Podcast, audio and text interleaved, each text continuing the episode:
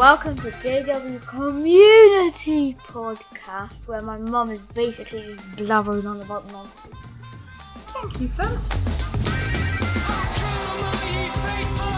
Hello and welcome to another JW Community Podcast. Thank you for tuning in. I have my able co-host with me, Lara. Hi, Lara. How are you? Hi, Louise. I'm very well. It's uh, slightly warm here in Melbourne, but winter's coming. It's a little bit colder in Tasmania, where our guest is dialing in from. Oh, that's interesting because my uh, mum and dad got baptised in Tasmania. Wow, you'll have a bit to talk about. Small world. no, speaking of Tasmanians, do you remember that Denmark stole one of our Tasmanian ladies and married her off to her, their prince? No. yeah, um, Princess Mary of Denmark. She's from Tasmania. Is she? Yeah, is there a shortage of eligible princesses available in Europe? Because today Harry's marrying an American. Yes, he is, isn't he? How exciting! I love a royal wedding. I'm not a royalist, not a royalist, but I do love a royal wedding. So, are you doing something this afternoon for it? Uh, yeah, I'm having a tattoo done. it doesn't of Harry. Harry and Meghan's face on my shoulders. No, no, it's just a coincidence. I was going to arrange a street party in my close. We've done it before for a royal wedding, and it's really good fun. And we have all the bunting up and the flags, and we will bring trestle tables out and have cups of tea. It's terribly, terribly English. British, yeah. Yeah, but um, uh, too too many of us were doing other things today, so we're just going to arrange a street party for a random non-reason at another part time oh, cool. in the year. anyway, tell us about our guest, uh, Lara. Our our guest is no stranger to a podcast, uh, and her name is Lisa. She's going to tell us a lot about herself, but essentially she was a nurse and she's since studied to be a social worker, and we haven't spoken to a social worker before. So I thought it'd be really interesting to hear her perspective on post JW life. Um, so you're welcome to talk to her about um, uh, being in Tasmania in the past, your family, and um, she's just moved house. So we've waited since October to speak to her. So I'm really looking forward to it. And her former podcast was with ex-JW Critical Thinker. So it'd be nice to put a link to that down the bottom. And yeah, that topic was about the two witness rule. But today we're going to talk about her personal perspective on how social workers can help ex-JW. So over to you, Lisa. Hello. Hello. Hello from lovely Tasmania. Beautiful weather here. Good. Mm-hmm. Are you coming into winter as well? Yes, we are, but it's all the autumn colours at the moment. It's just magnificent.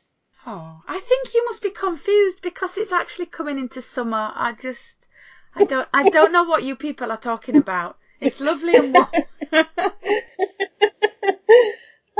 oh, yes. Well, Lisa, I, tell us about your study. All right. Well, I was studying. Um, I'm, I'm an enrolled nurse, and I was studying for my um, to be a registered nurse. But my husband and I moved to Tasmania, and I missed the intake, so they offered me social work, um, which I was happy to do. And it's, so I studied at UTAS, the University of Tasmania, and completed my degree. And since then, I've also done three units of a four unit diploma in family uh, and domestic violence. And that's been quite traumatic, but very interesting as well.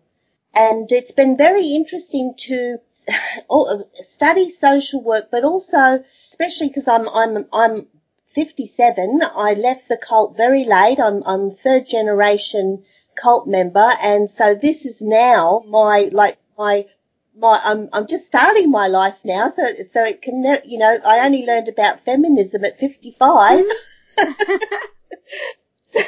so it's never too late. And I, I, what I, what I love about social work, and it has its problems, but it's, it's based around a framework of social justice and human rights and it's very interesting that it's in, in sort of Australia, church agencies and faith-based agencies employ social workers. They're the largest employers and because they're really entrenched in the system of welfare provision. So you have a bit of an overlap there. And, and also it was really interesting for me at university where I, where I thought I was in a really safe place.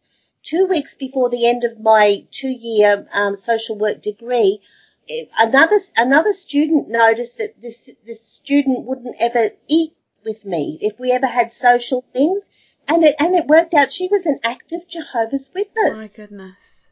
So I got shunned at university, and which is amazing because if you think about you know social justice and human rights, it really doesn't go with with social work. So also, I've also met a lot of social workers who use social work um, as an extension of their Christian ministry. There's quite a lot of very religious social workers. So when people are accessing them, they have to just see where they sit with religion.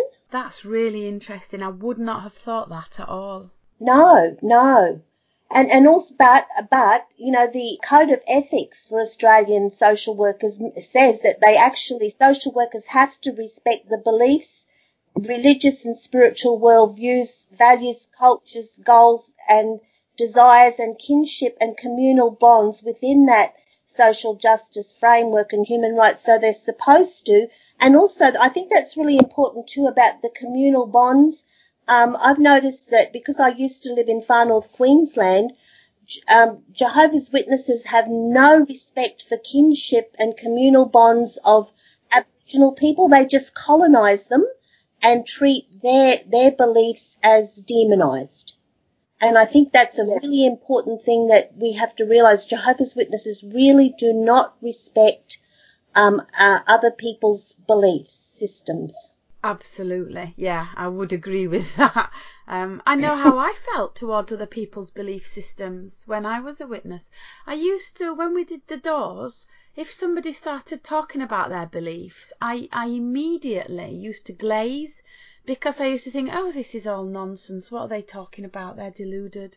So I used to like give the appearance of listening, but really I was just waiting for them to finish speaking so that I could um, give them a bit of the actual truth as I thought of it in my mind. That's true. That's true. And and also um, in the Tasmanian context, I can't talk about England because I'm really sure England's different um, social workers aren't named as mandated reporters because they're not registered. They're not a registered organisation. So I'm uh, my my enrolled nursing actually has um, is I'm a registered um, a person of a registered organisation, and if I do three serious medication mistakes, for example, I can be struck off, but social workers can't. So, so people also have to realise in Australia they're not regulated. I don't know what the situation is in the UK. I had until recently mistakenly thought that teachers and social workers were mandated reporters, but actually then there's no mandatory reporting in the UK and it's a real it's a common misconception that's perpetuated even by MPs and by NAPAC and by people in the know that there's mandatory reporting for certain groups and, and apparently there isn't. So for instance as a teacher I could be sacked if I saw a child being abused but I, there's no criminal penalty for that or there's no legal sanction. It's just reliant on the school doing the right thing but if the school decides not to do the right thing and not sack me and and because I haven't reported, then there's no legal consequence to that. So that's a big mistake that I have perpetuated in the past on this podcast. Um, but there is, um, I'll just say this, Lara. Gordon's wife Heather is a social worker, and she used to do the podcast with me. So I have had um, a kind of a social worker's input before, but again, I'm not, I don't know enough about it to be able to speak myself on those um, aspects. Do you ever come into contact with Jehovah's Witnesses in your work, Lisa? Uh, when I was, it was very interesting. When I was um, part of a a, um, a small group that was um, there was two social workers and I was there as well on placement actually, and it was for a group of young of people, mostly young people who were sort of marginalized with mental health issues or eating disorders and they would come and we would walk them in the mornings, we'd do art groups with them, we'd do all sorts of things, find them jobs. And it was really interesting. We had this young girl come along and she, we, we went off and played basketball and on the way back she sort of very shyly said to me, um, I've I've left home and I, my family are Jehovah's Witnesses because that's a very loaded word, you know. And and I just went into cult speak. I thought, oh, this is so exciting, and and and it was um very interesting. But uh, what happened though, which I was a bit disappointed about, was uh, I mentioned because I was only there temporarily for five months, and I mentioned to one of the senior social workers there that this young girl has come from a cult background and the, the social worker just said, oh, it's all right. I, I'm like, um, like a, I come from a strict Catholic family. I know all about cults. And I was so disappointed because there's, there's, it's not anything like it. Yeah, I agree. That my biggest frustration is when people say, oh, well, all religions are cults because they all tell you what to think. And I think it's not so much the beliefs that make it cultic, although they are dubious. It's the control element that you're not allowed to ever stop believing those beliefs. That there are massive penalties and punishments for leaving. That's the that's the bit that makes it cultic, not just that you're being told to believe a set of things that may or may not be true. And and also I think, I think sorry. Sorry. Go ahead, Lisa. I was just going to say, for born in um, cult members too, I think it's very hard because they've been so socially conditioned. They really don't have the skills to live in the outside world. Like she needed help with everything. Yes. That's exactly what's brought us together today because Lisa, we had a conversation earlier and you've said to me in the past, you think the best social workers work uh, to work with ex-Jehovah's Witnesses would be the ones with the fundamental knowledge of the power dynamics involved in domestic violence. And recently we had a domestic violence podcast that you listened to. And I happened to be uh, with that survivor uh, at the um, police prosecution office. And uh, they brought in automatically a social worker to work with her. But I knew that social worker didn't have any experience with her background. And so for me, without even saying it, I knew there would be a gap. So that's why I was really interested in your perspective of if you can just explain that further, that fundamental knowledge of the power dynamics involved. I, I really enjoyed that podcast, The Enemy Within, and I think Louise shared her experience of um, of um, presenting to a counsellor, but saying nothing about her cult background, which I did too. And and yeah, and Lily also spoke about her difficulty in finding a counsellor that she could trust. And, and I think, Lara, you made a good point about how witness women and some men, of course, too, can present to a service like that young girl did, undereducated, uh, completely deficient in social capital, really naive. Honestly, they're lambs to slaughter, no material resources, and they have, they still have this real literal adherence to that authoritarian fundamentalist dictate of, you know, gender, female, wifely submission and the power, you know, the leadership role. And that can really obstruct their safety as well as their self assertion. And it really can sometimes even limit their options. Yeah. And, and, and I think the skills that an experienced DV social worker can bring to counselling is, is like the power and control wheel, which is used in DV education and it's useful in describing, you know, that cultist environment because it's an attack on self, a sense of loss, and then there's the trauma. So, um, I, I think the three main points from that model are that you have to really nurture that therapeutic relationship because, you know, they've been treated like shit and chucked out. They're traumatized and then have a, like a psycho-educational approach, which is education and then um, explore their vulnerability and then teach them to deal with triggers and normalize and validate their experience. It's, I think it's one of the worst things is when people try to explain where they come from and it's not validated. Yeah. Uh, the other thing is, you often don't understand yourself, so you don't have the vocabulary or the understanding to know. So when I left the witnesses, and this is not a, de- a domestic violence situation or anything near that, just leaving a cult, So when people said to me, well, why didn't you just leave when you were 18? I'd get really angry and say, well, I don't know why. I don't know. But, but the, No. but the truth was, it took me till about 40 to realise because it wasn't something that I was fighting. It wasn't like I'd been forced to believe something that I didn't believe, and I was thinking, well, as soon as I can get out of this, I will. My own head was self policing me to believe it years after I left. That's that's the cultic element. It, it's not like oh you've got horrible parents and it's obvious and you know and you're trying to leave. It's the it's more like Stockholm syndrome where you buy into the system yourself and self police so that you don't even know that you're in an abusive situation or a, a cultic situation or a domestic violence situation. You you are buying into that whole setup yourself and thinking that it's right and, and enforcing it yourself. So, so when you get people say, oh, well, if I was treated like that, I'd just leave. I think, yeah, but you wouldn't because you wouldn't know it was wrong because you would have been born in. And that, that's the frustration I find that people themselves don't have the insight or the, the vocabulary to defend their own position. So they just, And that, and that, that is the same as domestic violence. It's victim blaming. You brought it on yourself. Yeah. Or why know? didn't you just leave when you could? Well, it's- it's Eh. not.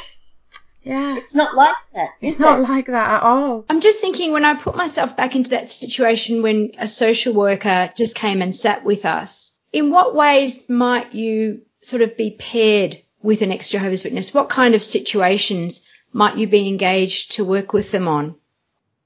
uh, many situations. I, I was talking to a senior social worker who said that she had a woman come in, a Jehovah's Witness, and and she was leaving a domestic violence situation, and and I know that she's a good social worker, and she provided her with the material supports that you know she, the the housing and and and and would have helped her through Centrelink. And there's a social worker at Centrelink to help people, especially who are victims of domestic violence. But I, I don't think sometimes they they understand that you really have to also make sure that um, that they need education, they need group work, uh, they need maybe to be put into a, an internet chat room, you know, or uh, they need to be educated. You educate yourself in, you have to be educated out because she said to me she really fell apart a little bit. You know, she, she, her life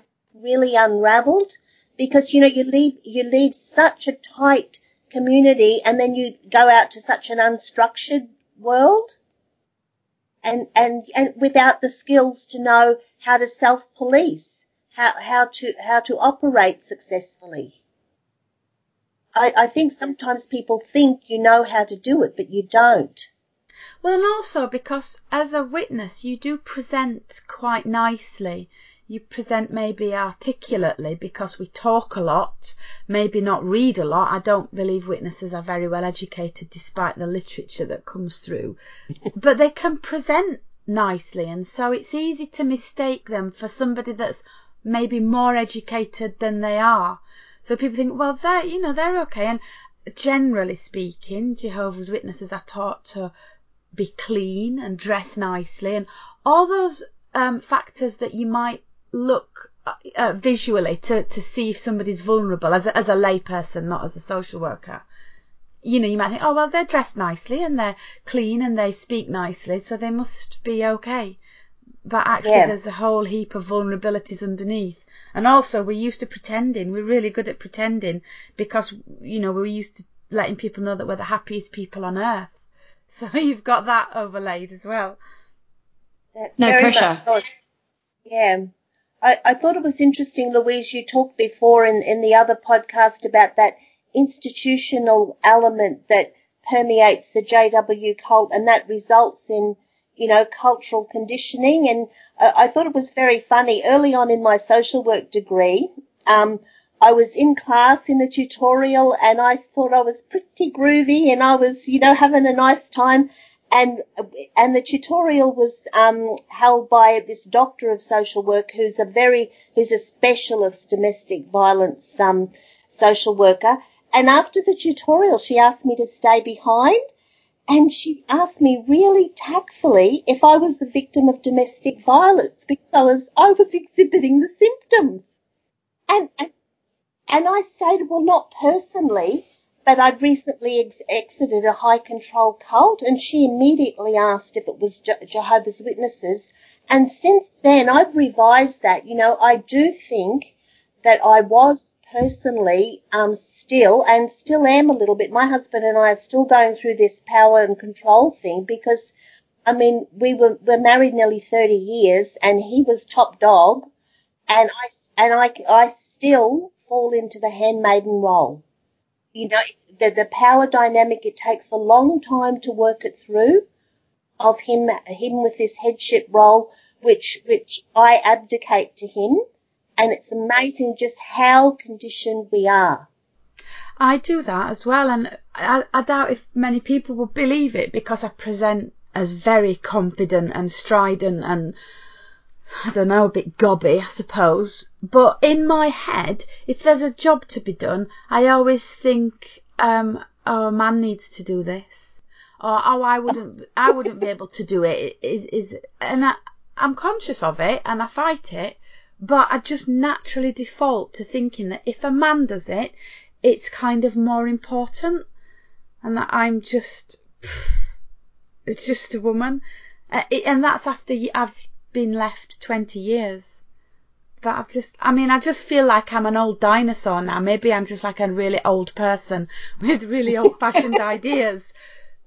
no, I, I thought a term that I really um, enjoyed learning about at uni was one called learned helplessness, and and I mm. and I found it really described the condition that you know a, a person you know you get this sense of powerlessness when you fail to succeed as a as a as a witness. You're you're you're kept so in such submission, and it's thought to be one of the underlying causes of depression. And I spent the majority of my time in the cult on, on honestly on industrial strength antidepressants and uh, and so I'm aware that you know if a person is presenting for the first visit to a social worker, they may come across as quite passive and dumbed down, and even you know really high um, amounts of um, antidepressants can interfere with your cognitive you know faculties. They may be impaired, so it's easy. How do they present sorry, Lisa, how do they present to a social worker? How does that actually,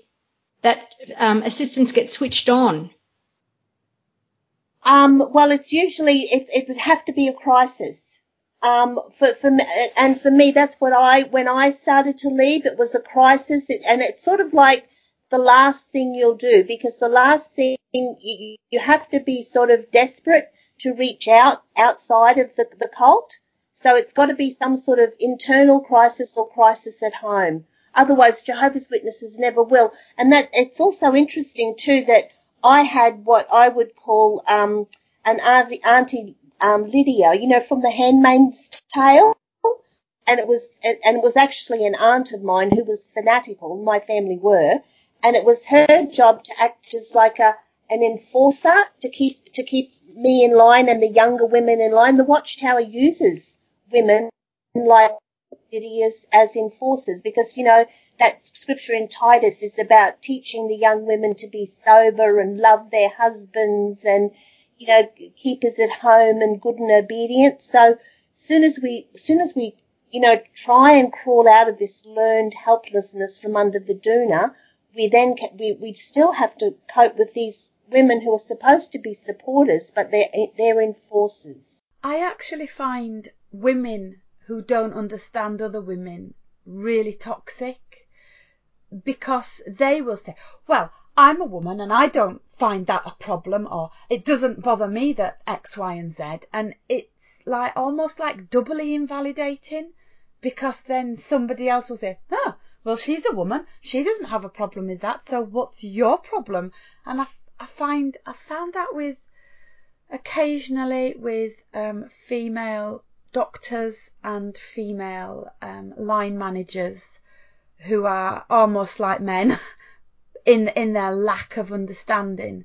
Not that I expect all women to be like, oh, mag, mega empathetic, but I don't expect them to be so invalidating that you're not allowed to have your own experience.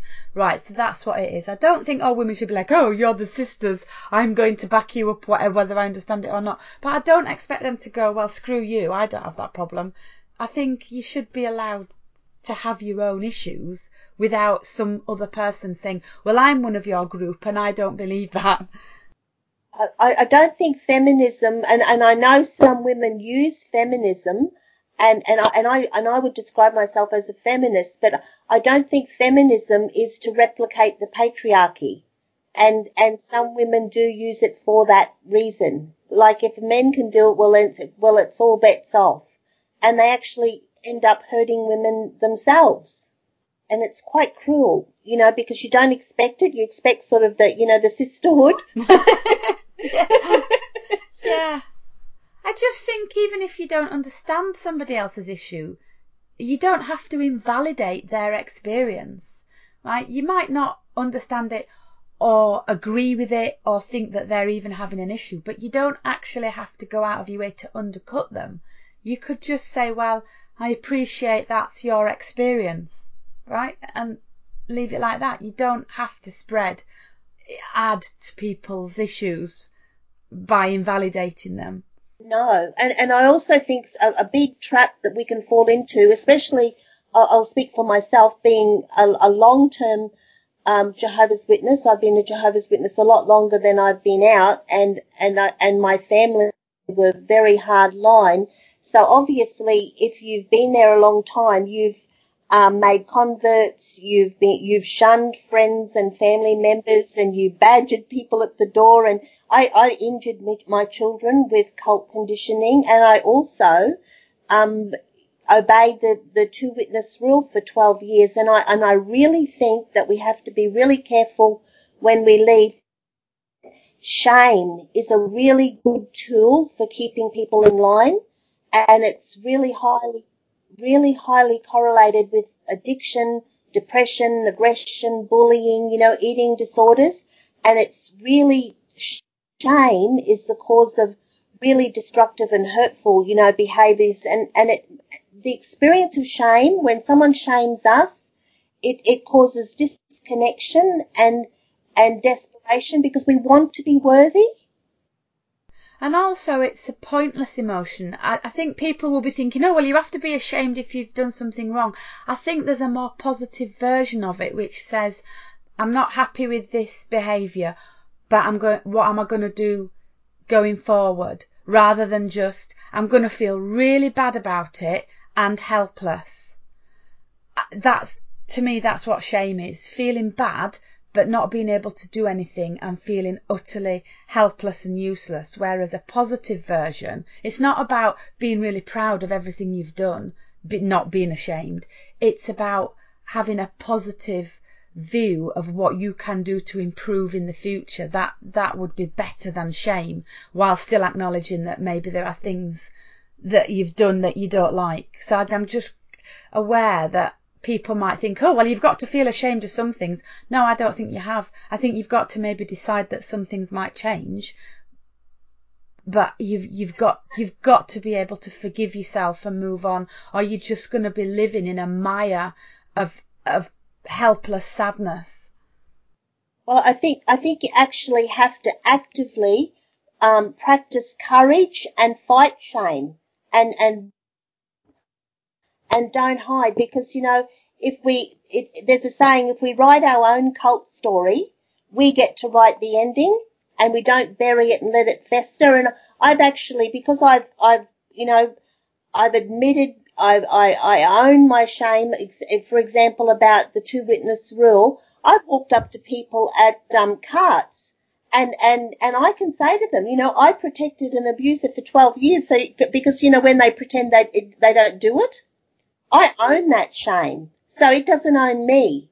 So I, you know, so I can say, you know, this, this, this is this experience and this is a bad experience, you know, and this is what you're, you're two witness rule did to me and my family. And I will own it here in front of you. And I, and I really don't mind it if they're at a market or a park because I think, you know, if you chuck me out, the park belongs to me. I'm worldly. You know, you have to, you have to, if you want to be in this space, you're going to have to fight me for it. I can hear you owning that, and it is really courageous. It reminded me when you listed the things that you owned. Um, it reminded me of the 12 step program for alcoholics, where one of the steps is acknowledging the harm that you've caused. And that is so hard. It's so, so hard for people to actually acknowledge, I did do this, I own it, and, and, and now I'm going to move forward from it because shame is all about hiding things and trying to cover them up and just burying them. And that's where you're going to cause physical and mental illness where you're burying things inside your body. I think personally i sound a bit kooky now don't i?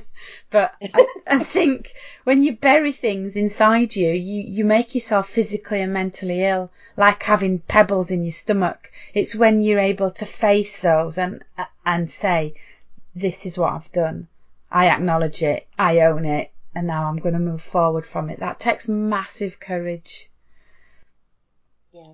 And it's also letting go of that cult persona because that, that cult persona was why you did those things. So when you, when you admit it and you step out of that cult persona, you can, you can look back at it objectively and you can say to other people, look, come with me. This is the way you've got, and also you've got to leave a bit of pride behind. We come out pretty dumbed down pretty pretty naive. We're going to make mistakes, you know, and and this is this is it. It's painful, and and you just got to get through the pain and the mud and get out the other side. There there isn't actually any shortcuts, unfortunately.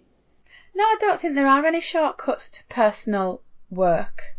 It it is a case of interrogating your feelings and your underlying motivations and unpicking things and working out why you do things and why you feel things. So I think sometimes when you feel a negative emotion, it's easy to blame someone else and think, oh, this is because they did this, this is because he made me feel that. But if you interrogate, right, what is this emotion? Where is it coming from? What's the worst that can happen if I allow myself to feel it? And and there isn't a shortcut to interrogating your own self. It's hard, but it's really worth it. Yes. I was wondering, Lisa, if there was a shortcut to helping people recover through social work. So if I give you a couple of examples, um, so you, you just mentioned there, Louise, the 10 steps um, helping alcoholics to recover. And I don't know if you've heard, is, heard of this. I'm sure you have, Lisa, but it's called Maslow's hierarchy of needs. Do you know that one? Yes. Do you both know that?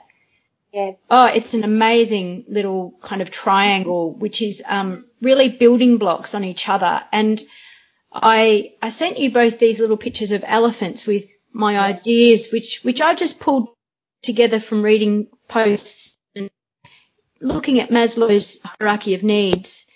And there are five steps in that one.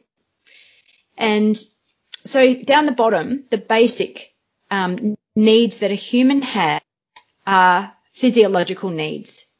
And the way that Jehovah's Witnesses or ex-Jehovah's Witnesses are missing their physiological needs is when they lose their family home. For example, they get kicked out mm. or their relationship broke down and um, they're missing that connection to their children, for example. And then the next step up is safety needs. And so in regards to safety, they may not have the physical safety or the um, emotional safety because again, you know, maybe they've lost touch with their mother, for example. And then Ooh. the third step in Maslow's hierarchy of needs is love and belonging. And that's where we really come a cropper, don't we?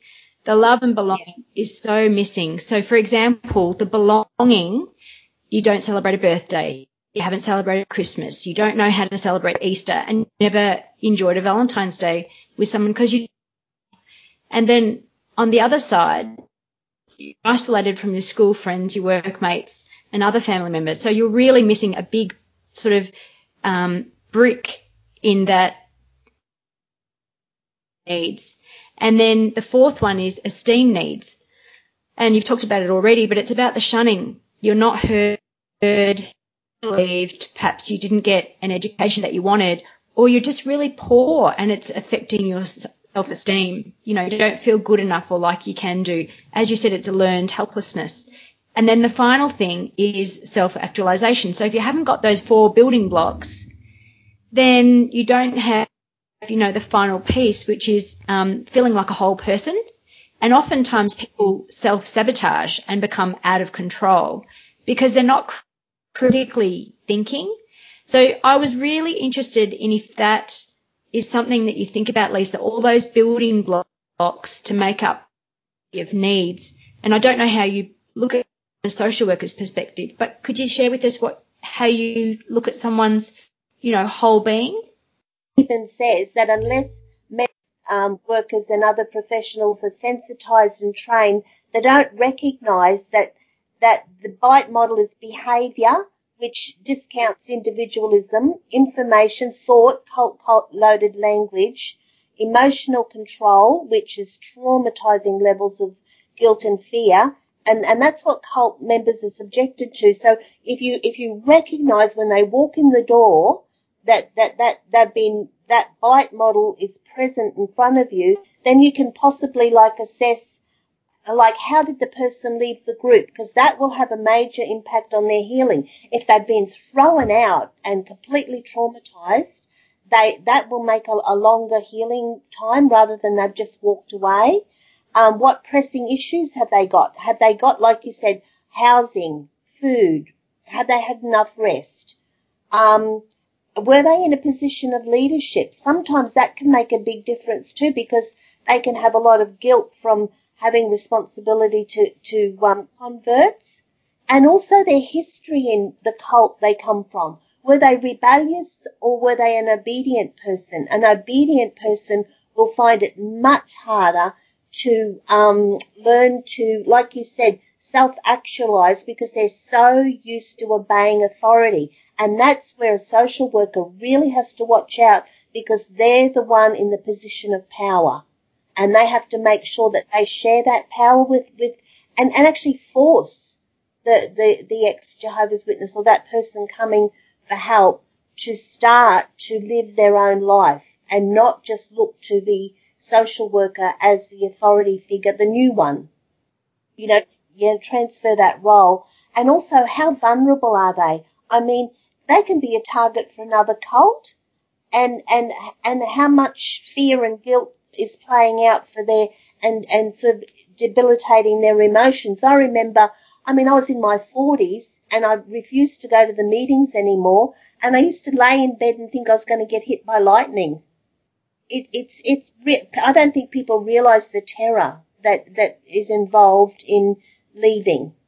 I, I see people posting online about that. When things go wrong in their life sometimes people post oh well this is what my family would said would happen that if i left jehovah things would go wrong. And actually things going wrong is a normal part of life. Life is ups and downs rights and wrongs. To imagine that you could live a life from start to end where literally nothing went wrong that's that's a cartoon nonsense. No such thing exists. And I think we've conflated the idea of perfection, which we were all told would happen to us all eventually, with the idea of nothing going wrong, like not hurt, maybe, I don't know, not getting ill or not hurting yourself or um, maybe not falling in love with someone who didn't love you, which is a no fault situation, right? Nobody's at fault there. If I fall in love with someone who doesn't love me, nobody's at fault. It's just an, an accident. But somehow it's not perfect and somebody's hurt and hurt can never happen if you're perfect. And we have a really childish standard for life and as soon as something does go wrong, we revert back to, well, this is, oh, this is what they said would happen if I left the witnesses, as if, as if things don't go wrong for witnesses as well. It, it's really, it's heartbreaking actually to see people triggering fear because something's happened in their life that's not a great thing. Sorry, Louise, I've got the perfect example of what you've just described. And it was in the news in Australia. And Lisa, I'm sure you've heard of this. Louise, I know you have. Mm. Um, but uh, about a week ago, um, in a place called Osmington in Western Australia, um, an entire family of six was murdered except for the Jehovah's Witness father. Um, and it's currently being blamed on um, his father-in-law. And the issue, um, we, we don't know the bottom of it yet, but you can imagine the Jehovah's Witnesses over there, you know, saying, say, for example, she didn't believe in Jehovah, or, um, you know, for example, this is Armageddon coming, or, you know, for example, their faith wasn't strong enough. You know, all of those things that can play into a story like this. Now, we don't know what happened, so we can't, um, you know, help to surmise, but just that persecution complex that they like to play. Um, this is something that we, as ex Jehovah's Witnesses, can release. We can just let that go. We don't have to worry about things like that, like um, earthquakes and floods, and you know, blaming it on some simplistic um, you know, it, this was caused by Jehovah because of our behaviour. We can let that go. They invest a huge amount of um, meaning into actions that are essentially random. So if if a if a bad thing happens and a Jehovah's Witness isn't killed, Jehovah's protected them, and the flip side of that is he hasn't protected people who aren't witnesses. If a bad thing happens and Jehovah's Witnesses are killed, then it's persecution, and Satan's had to go at them, and uh, Jehovah will put, and it, it, it's just random stuff. Good things happen and bad things happen randomly and to invest it with such celestial meaning that that there are you know the big fella upstairs playing puppet strings with everybody's life like he's got nothing better to do. It's such hard work. Uh, did you see that interview that he had on the was on the abc um, the father said it, again about simple i was so so I, I thought it was such a sad statement. He said um, at least the children are in the new system now and they're asleep and now they're in the new system and then and then they'll be like the same age when when we get there or whatever. But you know what? That that's not good enough. Those those children had a right to live to grow to to make their own choices to marry.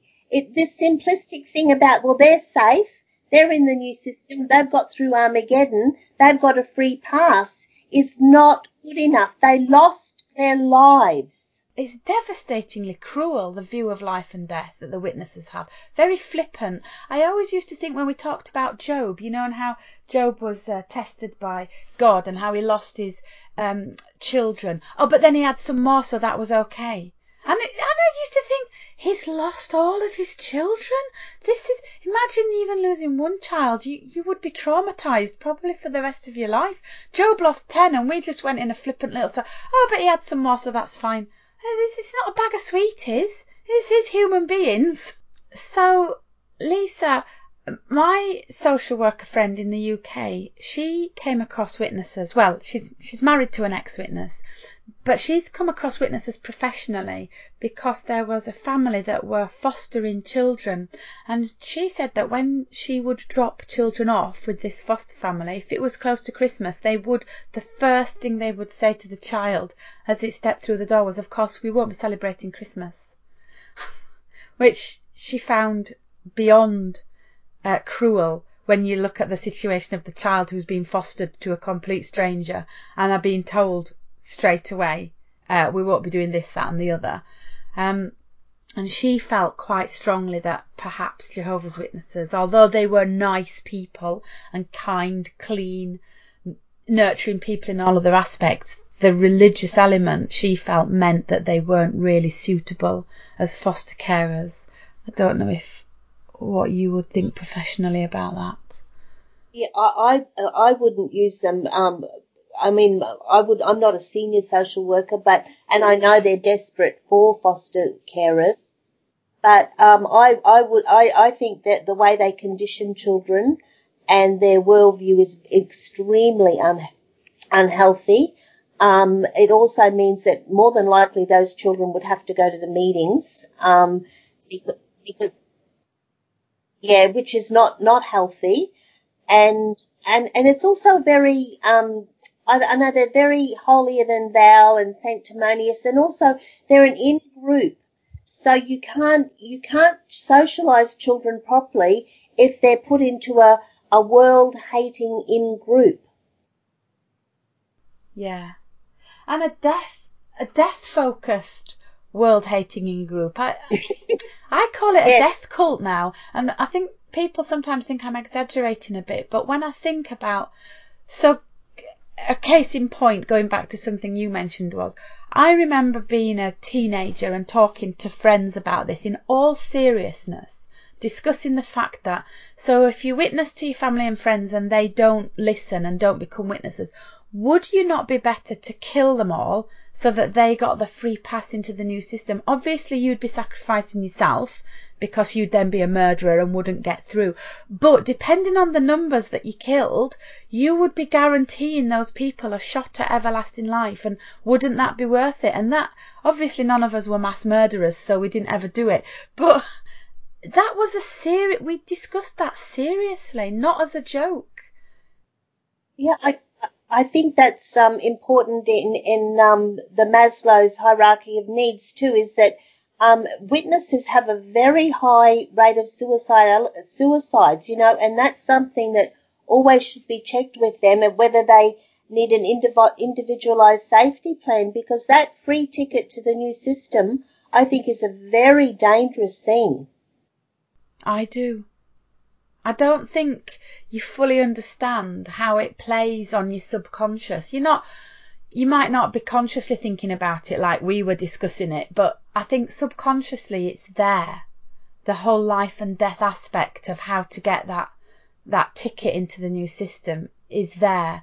And that although suicide when I was in was viewed as a sin, um, it, it's an ambiguous thing. You know, death, death seemed like a good option for some people, I think, because of the belief system and because we were so focused on death and and we were so many people were going to die so soon. You, had a very blasé attitude towards other people's lives. I remember being on the doors with someone and walking down the path after we'd knocked the door and the person had rejected the message. I remember the person saying, "Well, you're going to die at Armageddon then," and I used to think, "Oh my god."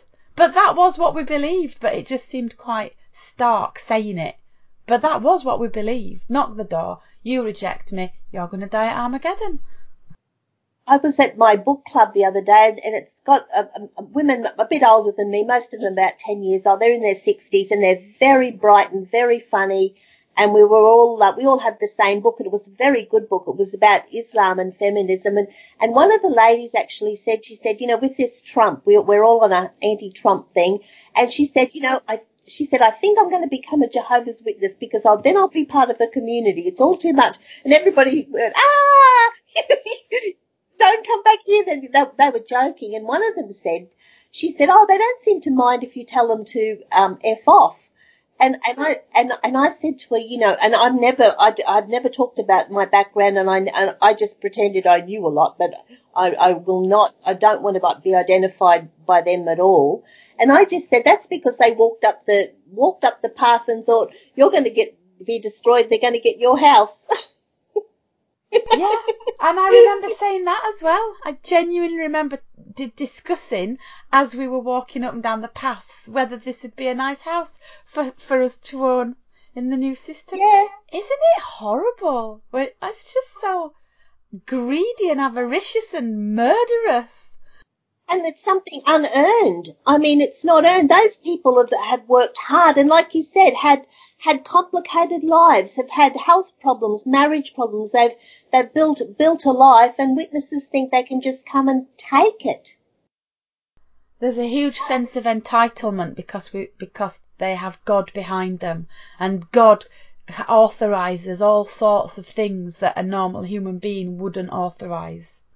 That's right. That's right. And and I and I think that makes it even harder when when we leave because that our whole our whole sort of worldview and reason for being just crumbles and collapses and and and then for us I think leaving and for social workers I think they have to be aware that we have to create a new identity and that becomes you know quite paramount. And and I think that social workers have to um, understand their limitations and um, and and know already know a good counsellor, a psychologist or a psychiatrist to pass the ball up to because I do think that many witnesses need um, need help that's probably above the pay grade of the normal social worker.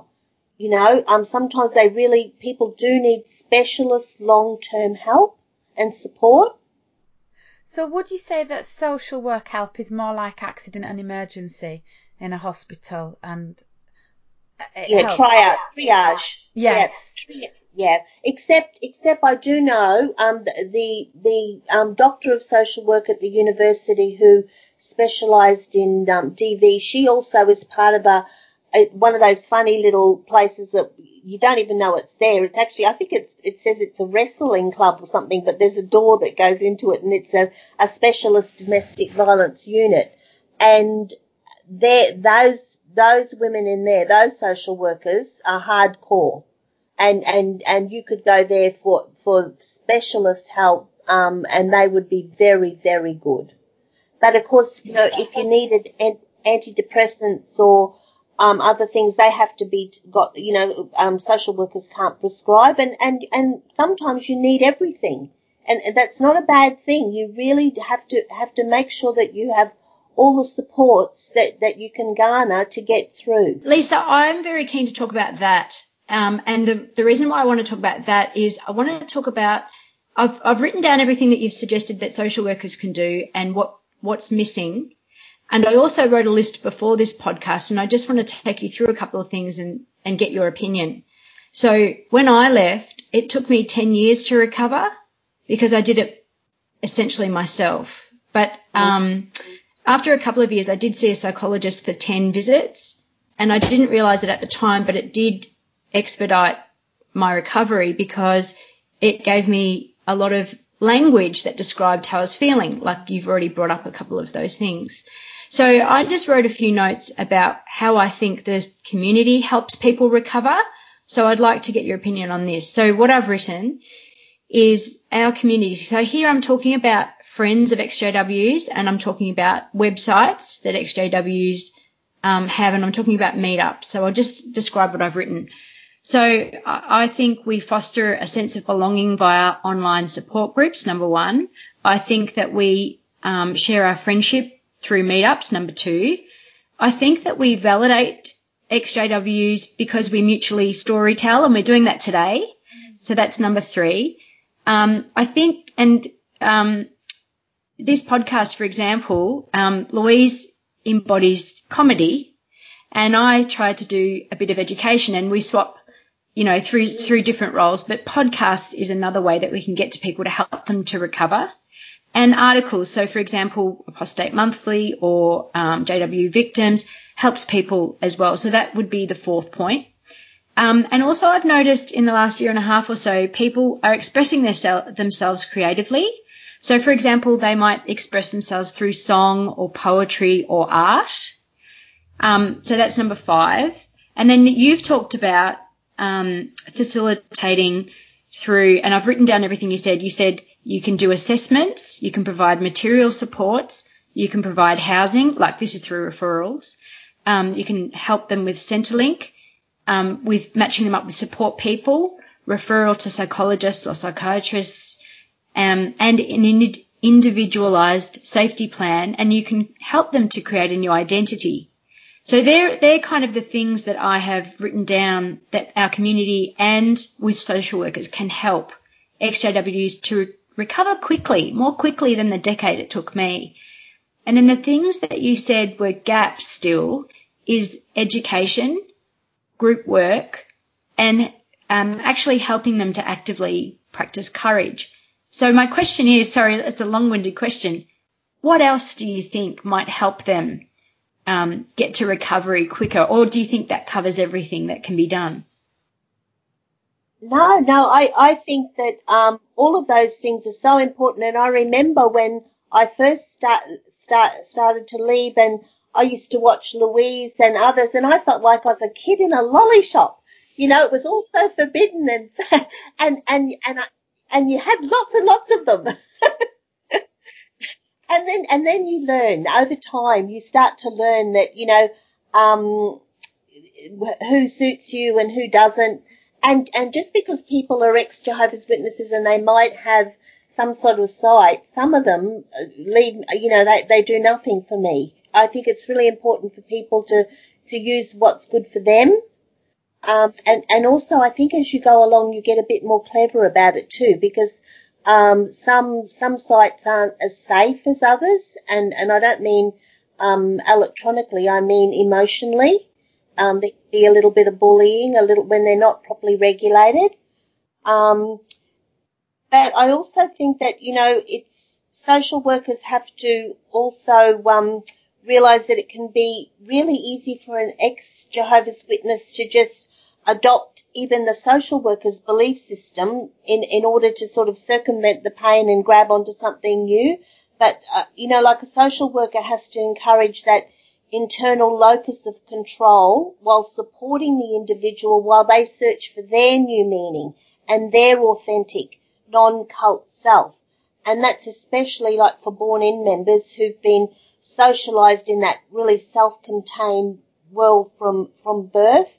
So I, I think psychoeducation probably is the largest component in, if you understand the cult dynamics, I think through all those things that you spoke about, when you understand things, you can deal with them better and and come out a completely different person. The non the non cult person can like I, I wouldn't I would consider myself agnostic at best, and yet some people decide to embrace another religion, and that's okay too. I agree. You you you um, work your way through all the different types of people that video and you find the one that suits you. And that's why I love having a diversity of people online because there are things that I'd never do or that I or there are um yeah sort of beliefs that I'd never endorse. But I would never tell that other person to not video that because I think we're there needs to be something for everyone and I think it should be a broad church and I think you have to be discerning about what works for you so that if you then become a Christian, you might find a Christian blogger that suits your belief set. And if you're a, a frothing atheist like me, you might find a frothing atheist blogger that suits you. And, yeah. And, and if you if you don't like sweary comedy, please please please don't watch my videos. because they'll just really badly offend you and trigger you. Yeah, I think um, th- there's there's me too, which is very, um, I'm very forward in being an activist. And um, some people who are freshly coming out aren't ready for that.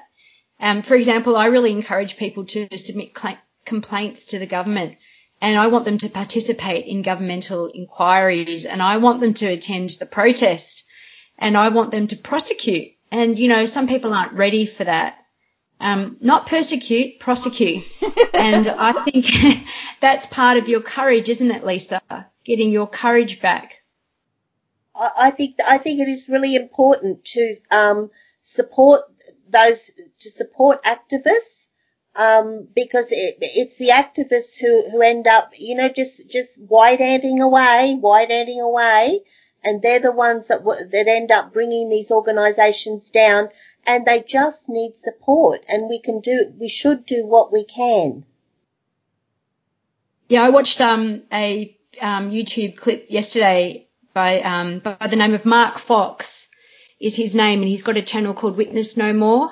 And I know he could certainly use some support this week, so that would be greatly appreciated if you watch Witness No More.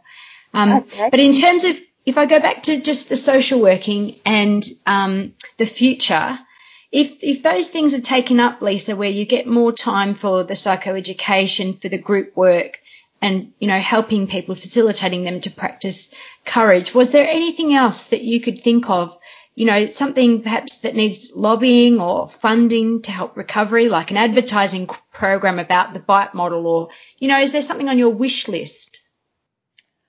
Uh, probably, I think that it would be really good um, for social workers because they, they do attend a lot of um, professional development.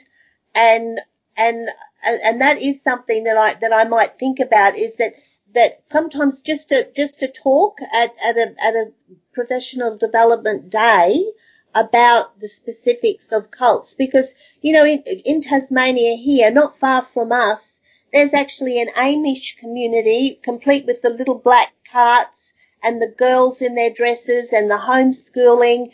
We've got some, yeah, and they sell, the little girls sell, uh, make pies and they sell them on Fridays out at the front of the farm and, the, and they're com- in the complete garb and the horses and the carts. And we've got a lot of, um, quite, quite, um, a lot of fundamentalist groups here. There are a lot, and I remember, um, uh, one of the tutors at university telling me one of these women from one of these fundamentalist cults that they have them out in the bush and, and, and they, they're just, you know, completely isolated in community. Um, she would have access to a phone once a week and once a week she would ring this counsellor just for this, just to talk to her when she just had the chance to talk. Oh my goodness, that's so hard. And people think, oh, aren't they quaint? Aren't they old fashioned? Like a, uh, they're really sweet, and it's so damaging. It is. It's no wonder you watch The Handmaid's Tale. I mean, yeah. it would be evocative. Lisa, I'm going to put you in touch after the podcast with my social worker friend Heather because she actually put together training for social workers in my area. I helped her a little bit, but actually she did the bulk of it in the end and she checked it out with Kathleen Hallisey, who's a solicitor here who's very supportive of ex Jehovah's Witnesses. And she, she did exactly that and put together um, a training package to train social workers in what to look out for when they're dealing with um, Jehovah's Witness children. So I'll put you in touch with Heather after the podcast, and maybe, and I'm sure she'll share that with you. It was a PowerPoint we did. Oh, thank you very much. Yes, and, and there's a lot of um, Seven Day Adventists here too, and, and they are they are from they're they're from Jehovah's Witnesses, aren't they? They were they were the same the same cut from the same cloth, and and they can be quite hardline too here. Mm-hmm. So, so it's not just Jehovah's Witness women. It, it, there's a lot of women who are suffering. There are a lot of women from all sorts of coercive situations, and it's almost the same thing, isn't it? Domestic violence, abuse, control, prostitution, cult. It all conforms to that BITE model, and um, God, God hates women, doesn't he? Actually, really violently dislike. I sometimes wonder why he bothered inventing us, really, because given how much he severely dislikes our existence, and he he really doesn't like the fact that we have periods. He gets all arsy about us being unclean. I know that's the Old Testament, but still get it thrown in his faces. And he's just what did he? He just wanted a womb, really, didn't he? What he should have done was invented men with wombs. I think that would have solved it, and then he wouldn't have had to hate 50% of the population quite as badly as he does. I, I remember when I was starting to leave, you know, and I, and I was starting to talk to my dad, who's, you know, anointed, which I see as actually, you know, a symptom of mental illness. But anyway, he, he claims to be anointed, and he has since, you know, the 70s. He's a very old man now. And I remember starting to, to talk to him about the two witness rule and, and things, and, and he said to me, I knew you were going bad when you started to talk back to me. And I was in my forties. and actually, I just got to the point where I would scream at him. I just got to the point of being enraged. And I just would scream at him. So obviously we don't speak now. Mm. I don't. Sorry to hear that it's conditional. It's conditional love and conditional love. he even told me, you know, if you don't want to be a Christian woman, there's plenty of lovely Christian women in the congregation. So if that's, if that's the rules, that's fine. You know what I mean? We don't need conditional love because that's not love at all. It's brutal, that isn't it? So it's basically saying if if you don't want to conform to every stipulation that I decide for your life, there's plenty of other random females that'll fit your place as a daughter figure. Oh, very much so. Christian ones, nice Christian ones. It's just non-stop guilt, and it doesn't matter how old you are. Um, I'm pretty sure my mum still wouldn't allow me to drive her car. I mean, I'm just her little girl, and you know, not mature enough for simple things like that. Um, but um, Lisa, if I if I've got one more question for you, is that okay? And then I'd like to play a song that I think kind of encapsulates people who are recovering, um, which is that we're thinking about them. So my question to you is um, thinking about um, helping people to get to that end point a bit quicker. I mean, by an end point, I don't mean the end of their recovery. I just mean to a better place. There's eight things that I kind of summarized. I thought would help define a person that's gotten, you know, near the end point of recovery. And they are, um, one, that they're a functioning member of society. Two, that they're making their own considered decisions. Three, that they have a great group of friends they choose to spend time with. Four, that they're self-aware and they're calmly in control of their choices. Five, they have the education that they want, that they always wanted. Yes. They're healthy and happy. Seven, yes. that they feel normal and they're wiser through the process. And eight, they're financially stable. So that's kind of the counterpoint, eight points to the ones that I thought sort of encapsulated them when they leave on day zero. Um, so my question to you is how workers services because you said before they have to be in crisis. But say they hear this and they think, oh, maybe I should contact a social worker. How does it work from that perspective? Um, actually, um, where we live, there isn't a psychologist, and, and I still need to um, see a, a, social worker myself. I, I'm, I'm still in recovery myself, and there's two very excellent social workers here in in my area. Um, one senior social worker who um, is used as a, um, a sounding board for the social workers who come from all over the place to see him here and you just ring up and make an appointment. You know, Australia's a, Australia's a good country. You know, we, we get it, it, through Medicare or, um, the, the community houses have social workers here who work for free. They just come in and volunteer. So there's plenty, uh, and, and, and also you, if, if when you go in and you meet them, I've met two here who are excellent. Um, sometimes if you go in, I've met some, uh, I had a terrible psychologist, um, too, ter- and I, I went once and thought I'm never going back there. You know, you have to get a bit fussy and, uh, but it's, it's, it, but it is easy to just, just, you know, go there for that one hour or, or whatever you need. And, and, and if they're a good social worker, they'll, they'll help you to start or, or keep that ball rolling. So eventually, you know, that, that whole cult pseudo identity will just gradually just weaken as your ego strength and new awareness sort of grows. So it's, mm. so, yeah. So I, I just, so you look, you, know, you look up, sorry, a social worker on the internet or you go to your um, doctor or how do you actually access yes, a social worker? How do you find them? Um, yeah, on, well, through the community houses. Tasmania is full of community houses who have social workers through doctors. Doctors' surgeries often have social workers. Um, Anglicare, all those big, um, faith-based organisations are full of social workers. There's, there's plenty of ways to access them, um, through the internet as well, you know, through, okay. through all those, yeah. Cool. I've never seen one. I never knew how to get to one and what they did. So I am um, much wiser and educated. Thank you. Yeah, but, but shop around because, like anything, there's there's good good practitioners and not so good ones. Lisa, I, I, thank you so much for being interviewed. I had no idea that you'd gone through this process and watched the videos and then educated yourself and got a career. It's really nice to speak to you and to speak to someone um, so knowledgeable about about development out of a, a coercive situation. I've really appreciated your input today. Thank you. Thank you very much for having me. It's been so lovely. You're sweet. Um, and I've spoken to you a couple of times, Lisa, and I, like I said, I've, it's been six months or more that I've waited to have you on, so it's a pleasure to have you. Was there anything else that you wanted to sum up with, Lisa? Because I know that you had a couple of thoughts. Was there anything else you wanted to leave us with? Um, no, no, I'm, I'm happy. It's been lovely. So, so just thank you again very much. Oh, thank you. Um, Lara, you mentioned the song? Yes, um, and I didn't get to hear the end of Christian and Katja's um, podcast. I got halfway through today.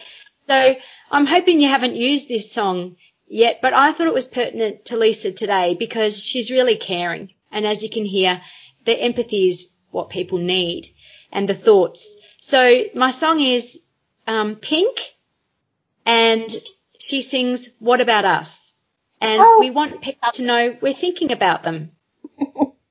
Thank you. Lovely. That's great. I just need to say something about Christian and Katya's song. I picked it, and it, I don't know why. The song just really reminded me of them, but it totally is not anything about them at all. It's about an American couple, and it's quite a, it's quite a sad song.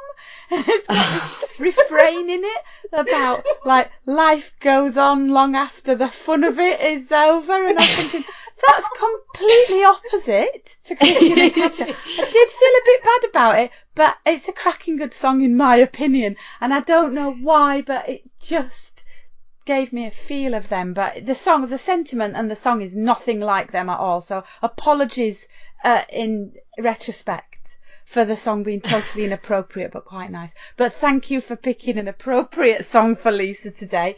You see, this is what happens, Lara, when you leave me to do things on my own. It just all goes to cock. I, can't be left unsupervised, I think is the moral of the story. It's always nice to have a male co-host. But don't, don't, I can't be left unsupervised. It just goes wrong quite quickly. so we will play Pink and thank you ladies so much for another JW community podcast and thank you to our three or four viewers for listening. That's great. Uh, say goodbye, Laura. Goodbye, Louise. Bye, Lisa. Bye. Thank you.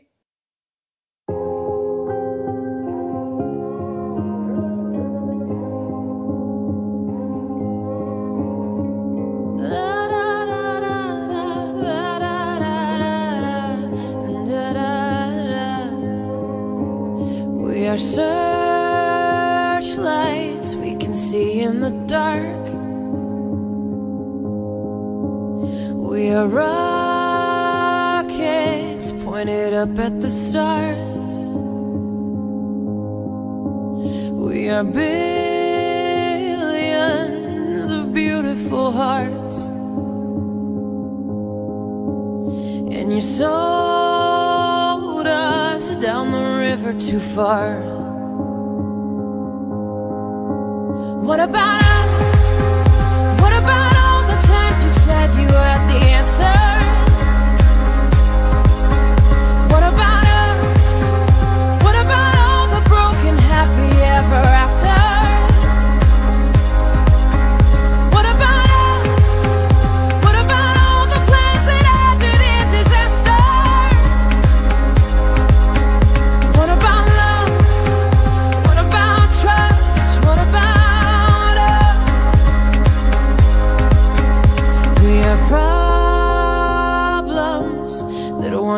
Solved.